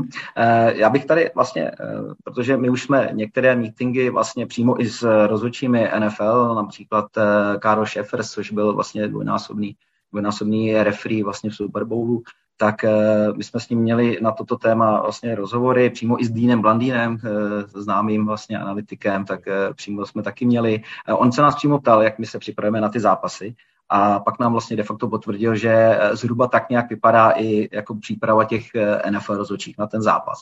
Eh, takže já bych to teďka přiblížil, tak je to, je to vlastně o tom, že my víme, koho samozřejmě jdeme pískat, víme to s předstihem a moje příprava teda je, protože každý to máme tak nějak rozděleno že se zkrátka podíváme na ten zápas a musíme najít eh, pár situací, nebo respektive najdeme všechno, co se nám tak nějak jakoby nepozdává a v čem jsou jakoby ty týmy právě v tomto případě eh, nebezpečí. Jednak z pohledu faulů, jednak eh, co jim neřekl bych jakoby z pohledu faulu, já to řeknu spíš, co jim nejde, jo? protože díky tomu, že jim něco nejde, tak dostávají ty penalizace.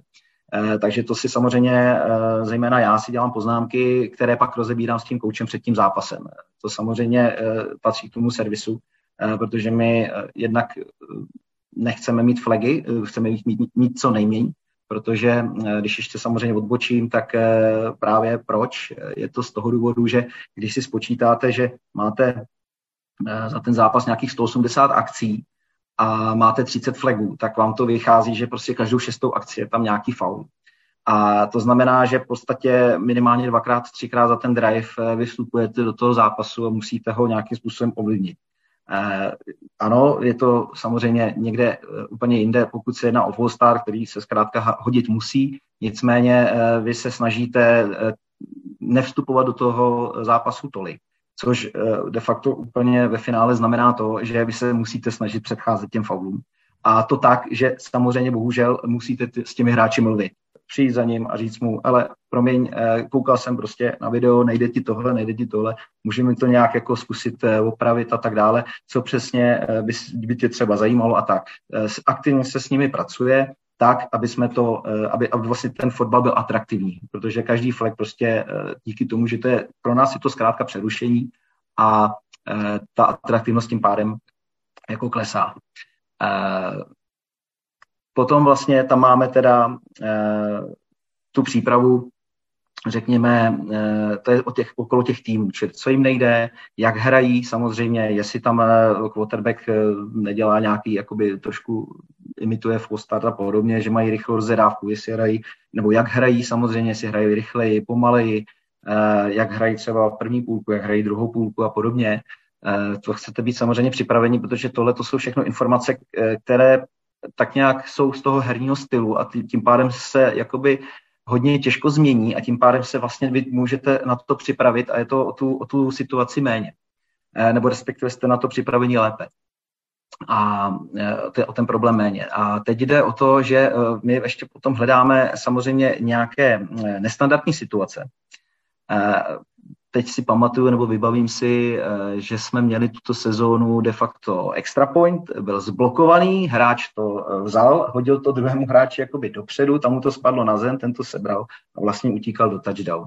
Mezitím se tam stal nějaký, eh, myslím si, že dokonce unnecessary roughness, že tam někdo smahnul někoho mimo hru. No a já vlastně teďka už vím, proč si to vybavu, protože jsem vlastně revioval ten zápas, eh, čili vlastně vždycky každý zápas je reviovaný, sedne si k němu nějaký jakoby, eh, člověk, který, který je předem dán. A zeptá se těch rozhodčích, jako jestli tam měli nějaký problém nebo, nebo něco podobného, oni mu řeknou svoje nějaké eh, postřehy, ale vy se pak samozřejmě díváte na ten zápas a rozebíráte, rozebíráte, kdo co udělal třeba eh, jako ne vyloženě špatně, ale mohl by udělat třeba lépe, protože na takovéto úrovni s těmi zkušenými rozhodčími už se vám úplně nestane, že by někdo dělal něco velice špatně. A eh, kde bychom se mohli zlepšit, anebo eh, co by nás, nebo co když se stane, tak aby nás nepřekvapilo. Čili rozebereme si tu pravidlovou část a podobně. Takže to je i taky další, jakoby, řeknu, část toho, toho, toho pregameu, který, který řešíme společně jako crew a e, v tomto konkrétním tedy případě samozřejmě, pokud je e, forward pass, e, který spadne na zem, tak je jedno, jestli je legální, nelegální, akce tím končí. Takže tam vůbec se neměl povolit vlastně to, že byl return a ještě tam někdo, tím pádem by asi nedošlo teda ani k tomu unnecessary roughness, ale, ale budíš nějak si s tím poradili. Takže, takže takovýmhle způsobem ta příprava funguje. Pak ještě to je samozřejmě Teďka už eh, začíná, eh, de facto ve čtvrtek začínáme první sérii, kdy máme studijní skupiny a začneme se připravovat, vlastně, že budeme chodit eh, od pravidla k pravidlu a budeme, se, budeme si ho detailně rozebírat. A to teďka budeme dělat vlastně nějakých následujících půl roku, jednou týdně. Do toho tam budou ještě, protože máme samozřejmě i nějaké nové kandidáty přímo do naší, do naší listiny, vlastně do toho seznamu těch rozhodčích tak eh, tam budou ještě jakoby školení nějaké, aby jsme jakoby tak nějak přijali mezi sebe, aby jsme jim dali nějakou tu základní znalost. A takže toho teďka už bude zase fotbalu, tam bude víc než dost. E, takže taková je ta příprava asi, no, bych řekl. A potom ako keď, keď teraz sa prenesieme do toho zápasu, myslím si, že bez nejakého videa, ktoré by sme tu nami rozoberali, je podľa mňa asi dosť veľmi ťažké aktuálne sa baviť o nejakých hrách. V zásade nemáme na to práva ani nič. Možno, možno niekedy v budúcnosti niečo také príde. Čiže skôr sa možno spýtam na také veci, ktoré vieme posúdiť aj takto z očí do očí, takou normálnou debatou, keď si to nejak budeme vizualizovať.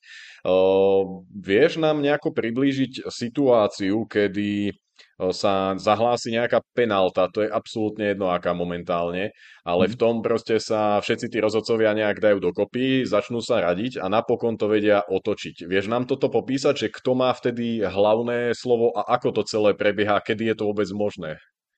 E, někdy, někdy je to jednodušší, někdy je to složitější, někdy samozřejmě to hlavní slovo má tedy ve finále referee, který je zodpovědný de facto, je, to, je tam vlastně takový nejvyšší delegát té ligy, takže on eh, má tu hlavní rozhodovací pravomoc. A eh, jednoduchá záležitost samozřejmě hodí se flag v pořádku. Většinou je to tak, pokud tam, te, tam mají jakoby dva rozhodčí nějaký rozkol, čili typicky je to u těch deepů, back judge, side judge třeba, že tam bude nějaké DPI třeba. Jeden z nich to hodí a druhý naopak si myslí, že ne, nebo takhle. On, on by si to myslet neměl.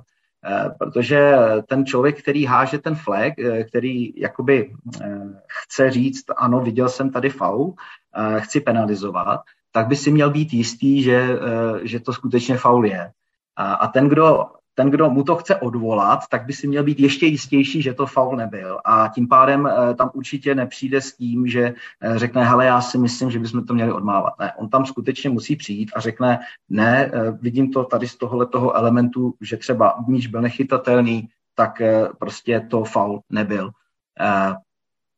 Tak v tuto chvíli oni se musí tak nějak shodnout mezi sebou většinou. Je to dr- drtivý většině, se to tak stane, takže oni za tím referím přijdou, nebo ano, samozřejmě v uh, Evropské lize máme, máme uh, vysílačky, takže oni mi to řeknou samozřejmě vysílačkou, že se nic neděje, odmáváme, jedeme dál. Pokud tam jaksi ne, by, do, jakoby nastal ten moment, kdy tam bude ta nerozhodnost, tak tam musím mezi ně přijít já a eh, jednoduše řečeno, já se musím, já se musím eh, tak nějak jako vcítit do těch obou a vidět to na nich, kdo je z nich jistější a podle toho se tak nějak rozhodnout. Je to samozřejmě eh, víc těch, víc těch elementů té situace, ale, ale um, patří to i vlastně taky k té zkušenosti toho hlavně rozhodčího, kdy on musí opravdu využít veškeré prostředky, aby se dobral nějakému samozřejmě důležitému správnému rozhodnutí. Takže takhle asi to, by to tak mělo fungovat. Uh-huh.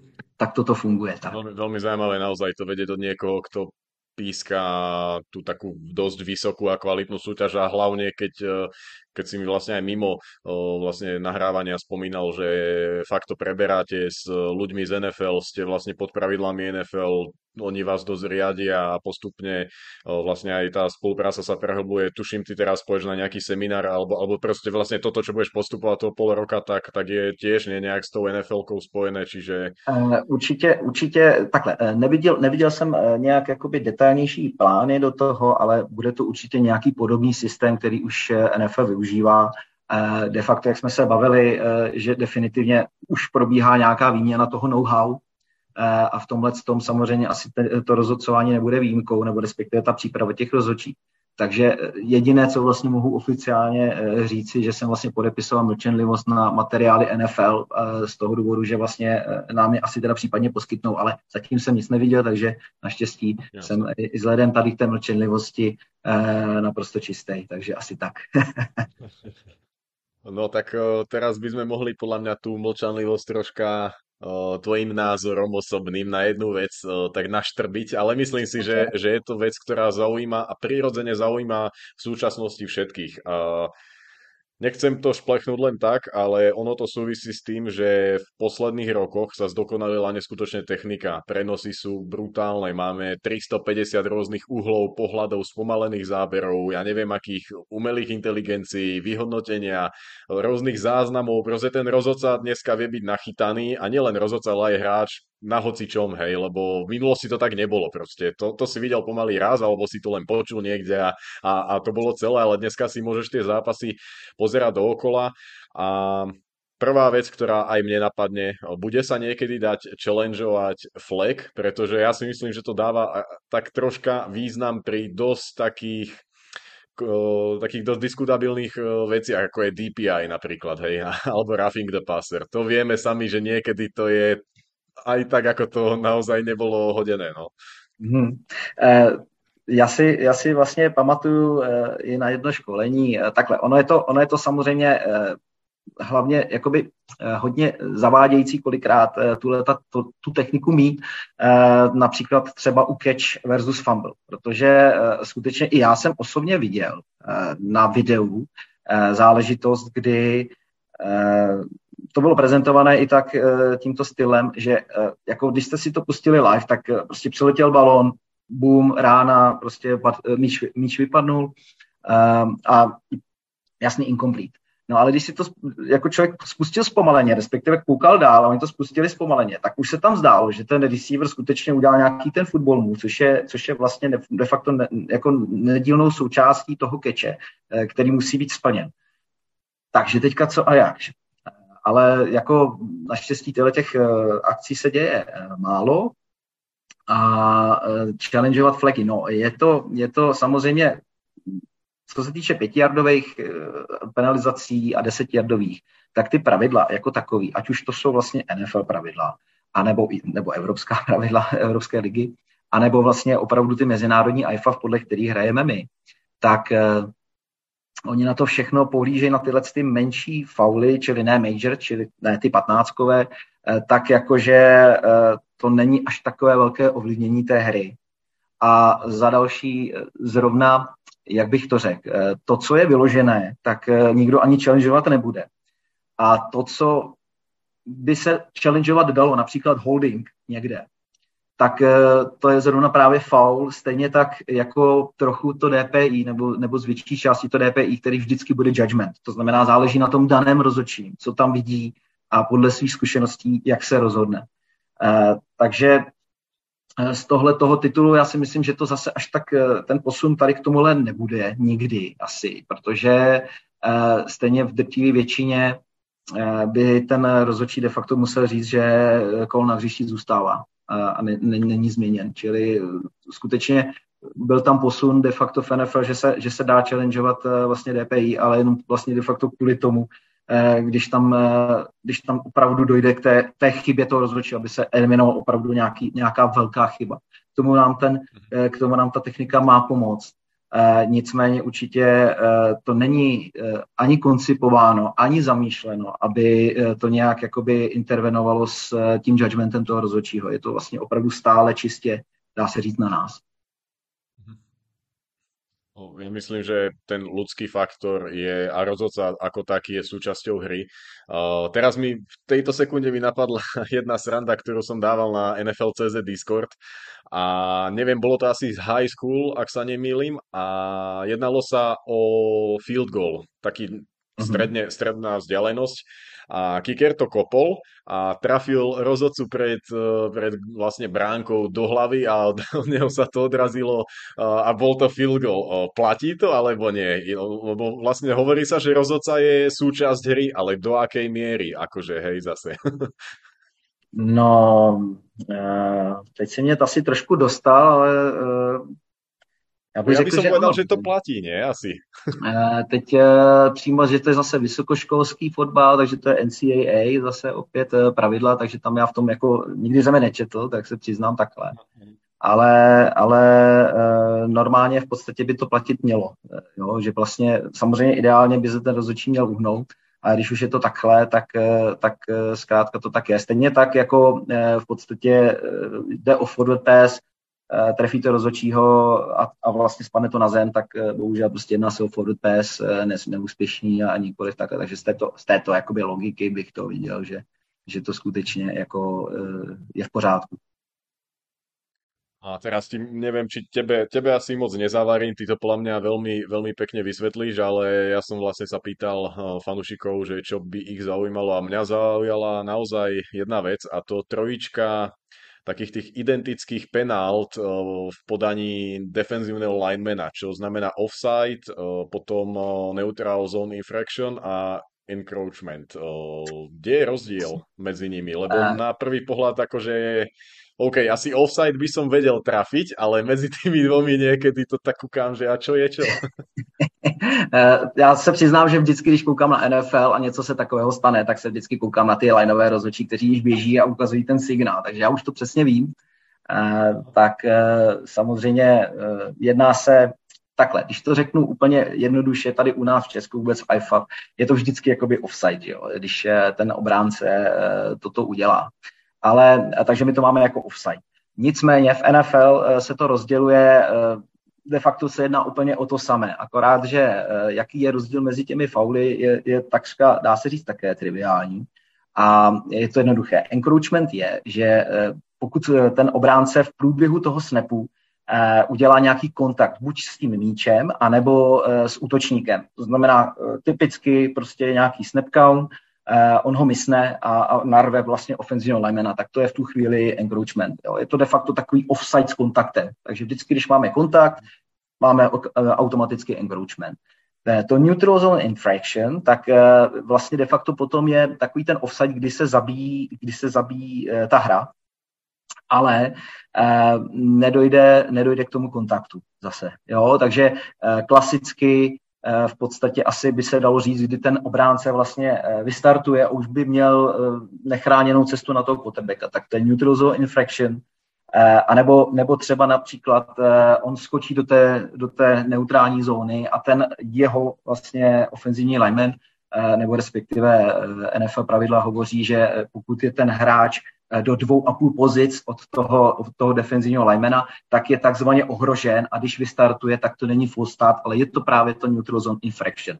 Ale ta hra se musí zabít, jo, protože nám eh, vlastně někdo z té ofenzivní liney vystartoval. A nebo, což je ještě taky jako taková docela dobrá zajímavost, je, že NFL pravidla hovoří o tom, že pokud mě udělá full start třeba receiver na té straně toho, té neutral zone infraction, tak je to skutečně ta neutral zone infraction a není to full start, kdežto u, u nás vlastně uh, se čistě uh, bere jenom, kdo je teda ohrožen v té jakoby close proximity, jo, jakoby ten, ten, jenom ten ofenzivní lineman, čili kdyby nám, když by tady udělal defenzivní lineman offside, respektive skočil by tam a vystartoval by receiver, tak eh, to bude full start, jo, protože ten není ohrožen. Takže takhle. No a offside samozřejmě to je, eh, když tam eh, z pravidla skočí do té neutrální zóny a ta hra se nezabije a nechává se volná hra, tak to je, to je vlastně takový ten rozdíl. Okay, Takže jednoduché. Asi, Kon- asi encroachment je kontakt, neutral zone je všechno bez kontaktu, co se zabíjí a offside je vlastně, kdy se to nechává hrát. Asi takhle jedné tak to, ako teraz to dáva úplne, úplne krásny zmysel, si myslím, že je to, je to hneď, hneď budeme mudrejší a už, už vidím v nedelu, ako kto si bude hneď sledovať, a už teraz viem, čo to je. Kdo to první bude mít poznámky, výborně. Jsem rád, že jsem to mohl upřesnit.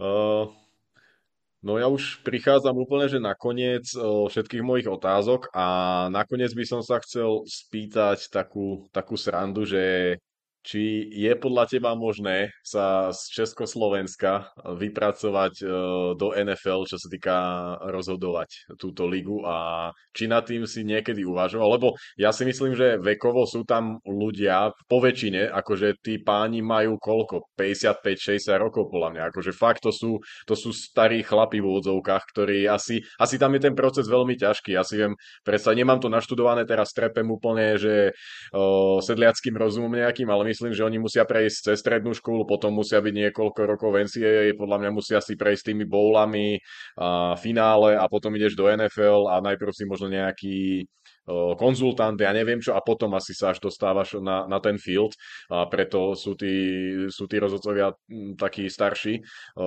Myslíš, že je to teda možné od nás, z našich končín, snívať ja o tomto? Ještě, ještě doplním, že uh, mimo to samozřejmě, že musí mít nějakou takovouhle fotbalovou kariéru, uh, určitě jim nestačí jakoby deset let pískat a dostanou se tam. Oni musí mít opravdu strašnou porci zápasů uh, odpískanou a, a ještě větší jakoby strávenou na videích a tak podobně.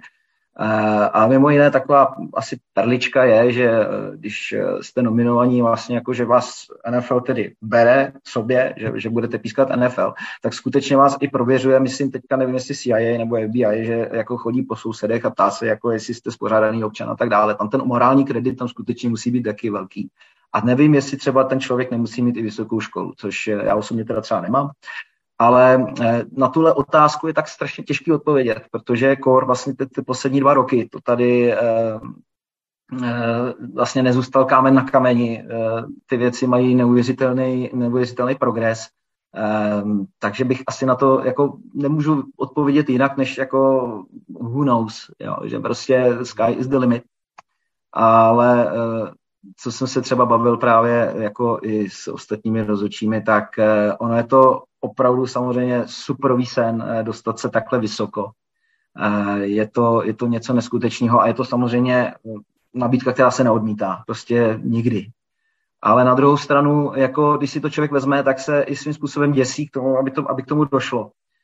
protože třeba pro mě, který je single zrovna, nebo single teďka zrovna a jako má ten čas a v podstatě i nějaké zázemí vybudovaný, který jako já se můžu věnovat tomu, tomu sportu takhle, tak e, i pro mě prostě by byl problém jako na půl roku prostě se vymazat ze světa a, a věnovat se naplno jenom čistě téhle té soutěži. A e, takže to je tohle. Eh, samozřejmě pak jsou rozhodčí, kteří eh, jsou více vázaní, takže tam by, by měli s tím jako taky, taky samozřejmě problém. Ale já jsem vlastně říkal, jako dobře, eh, vždycky se to nějak přežije, nějakou, nějakou prostě možností se to nějak přežije.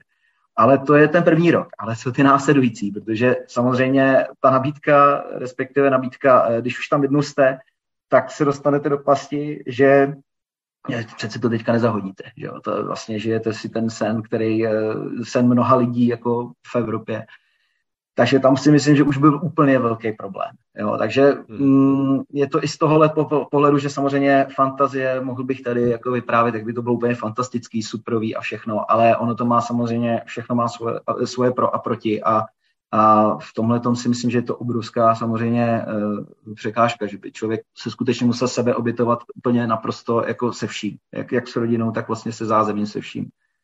Takže proto si myslím, že i tahle ta jako uh, otázka je potřeba, uh, potřeba, potřeba do toho zahrnout, když se vlastně bavíme o tom, jestli někdy někdo bude pískat v té Americe. Vím, že se to někomu povedlo v baseballu, Eh, že tam vlastně i jako ten člověk vlastně odcestoval, dělal si tam univerzitu a do toho vlastně se dostal takhle vysoko do baseballu, do Major League. NHL máme, ne? Podle mě. Uh, já si přes... těž, No, je to možný, je to možný, ale to prostě jako je, je, to, je to o tom, že to musí být opravdu kombinace těch spousta faktorů. Takže je to tak a já vlastně radši o tom ani nepřemýšlím, když to řeknu. Tak kdyby se to týkalo samozřejmě mě, ale ale eh, já se o to snažím nepřemýšlet, já se snažím prostě dělat svoji práci tak, jak eh, bych ji asi správně dělat měl a soustředit se na to. A, a stejně tak, jak jsem se dostal vlastně eh, tímhle tím systémem až, až vlastně takhle daleko, tak z toho důvodu právě já si nedělám žádné cíle, ale, ale vlastně řeším ten systém a ten systém mě přináší ty výsledky, že vlastně usilovná práce stále, řekněme, ne každý den, ale prostě pravidelně se tomu věnovat a, a snažit se tomu přinést co nejlíp a pracovat nejenom vlastně na té pravidlové složce a mechanické, ale, ale i co se týče seberozvoje, protože je to samozřejmě i o té komunikaci. V té kru máte na starosti dalších osm lidí eh, přímo vlastně na tom stadionu. Eh, pak eh, jste vlastně de facto takový trošku režiséři, eh, musíte eh, si snažit eh, to korigovat, eh, mírnit emoce jo, a tak dále, protože samozřejmě ty hráči eh, jsou každý jiný, někdo je výbušnější, někdo je to, takže eh, jsou různé situace na tom, na tom, na tom zápase. Mně se stalo třeba Barcelona, Barcelona Stuttgart, nakonec to bylo úplně fantastický utkání, když Stuttgart bojoval až do konce a, a prostě tam zase jsme museli trošku uh, změnit ten styl, že jsme se snažili uh, Barcelonu tak trošku pozbuzovat k tomu fair play, aby jako skutečně nesklouzit k nějakému k nějakému, nech, nechci říct, jako, že nějaké špinavé hře nebo něco podobného, ale, ale aby vlastně podporovala uh, ten Stuttgart a ten, a ten Stuttgart vlastně jsem říkal, že jako tak pojďte hrát, teď eh, vám jde, jako vlastně o výsledek už tady de facto nejde a pojďme, dostaňte ze sebe to nejlepší chlapy, ať, ať prostě uh, máte být na co hrdí. A co jsem koukal, tak uh, oni jsou teďka skutečně nějak těmi podpisy těch nových hráčů Eh, hodnocení velmi dobře pro další sezónu, takže jsem zvědav a těším se na, na naše další skladání, jak, eh, jak si kluci povedou. Ja sa teším na tú sezónu nielen uh, z toho dôvodu, že tam budú Lions, ale určite aj uh, to, že už poznám teba a teda aj všetci naši poslucháči ťa poznajú, tak si myslím, že ťa budeme aj sledovať, budeme ti držať palce, nech máš uh, čo najviac dobrých rozhodnutí a nech tých, tých flagov hážeš čo najmenej, to je vlastne ten, ten najideálnejší scenár toho celého. Ďakujem ti za to, že si si našiel čas a, a pridal si sa k nám a ja verím, že v dohľadnej dobe si to môžeme zopakovať opakovať a môžeme možno aj nejak si dopredu vypichnúť nejaký faul, nejakú situáciu a pokojne si to môžeme tu aj rozobrať nejakým štýlom. E, já určitě nebudu proti, bylo to příjemné povídání, děkuji za ně a děkuji za tuto příležitost e, a určitě e, jsem rád a doufám, že fanoušci a, a vlastně lidé okolo tak to ocenili a že vlastně jsem třeba přinesl nějaké nové informace nebo pohled ze zákulisí a za to tedy ohromně děkuji a, a určitě mi bylo velikou ctí a potěšením a, a rád si to klidně kdykoliv zopakuji, určitě. Není problém. Sa chcem aj poďakovať všetkým, ktorí počúvali tretiu časť Overtime. Dneska to bolo naozaj, že Overtime. Obaja hostia boli perfektní a prečo dobrú debatu prerušovať. Takže za mňa jednotka pre, pre teba aj pre Ríša Utisa, ktorý bol vlastne pre tebou hosťom prvým. Takže vďaka všetkým, čo nás pozeráte, počúvate a nezabúdajte, že každú stredu je vlastne no, klasické štúdio. No a už tento štvrtok je Thanksgiving Day a to hneď porcia troch zápasov NFL, čiže štvrtok bude odpísaný. Takže máme, máme čo robiť. Ďakujem no, ešte raz, no a držte sa všetci, drž sa aj ty Stanley. Čaute. Ďakujem moc, mějte se hezky. Ahoj.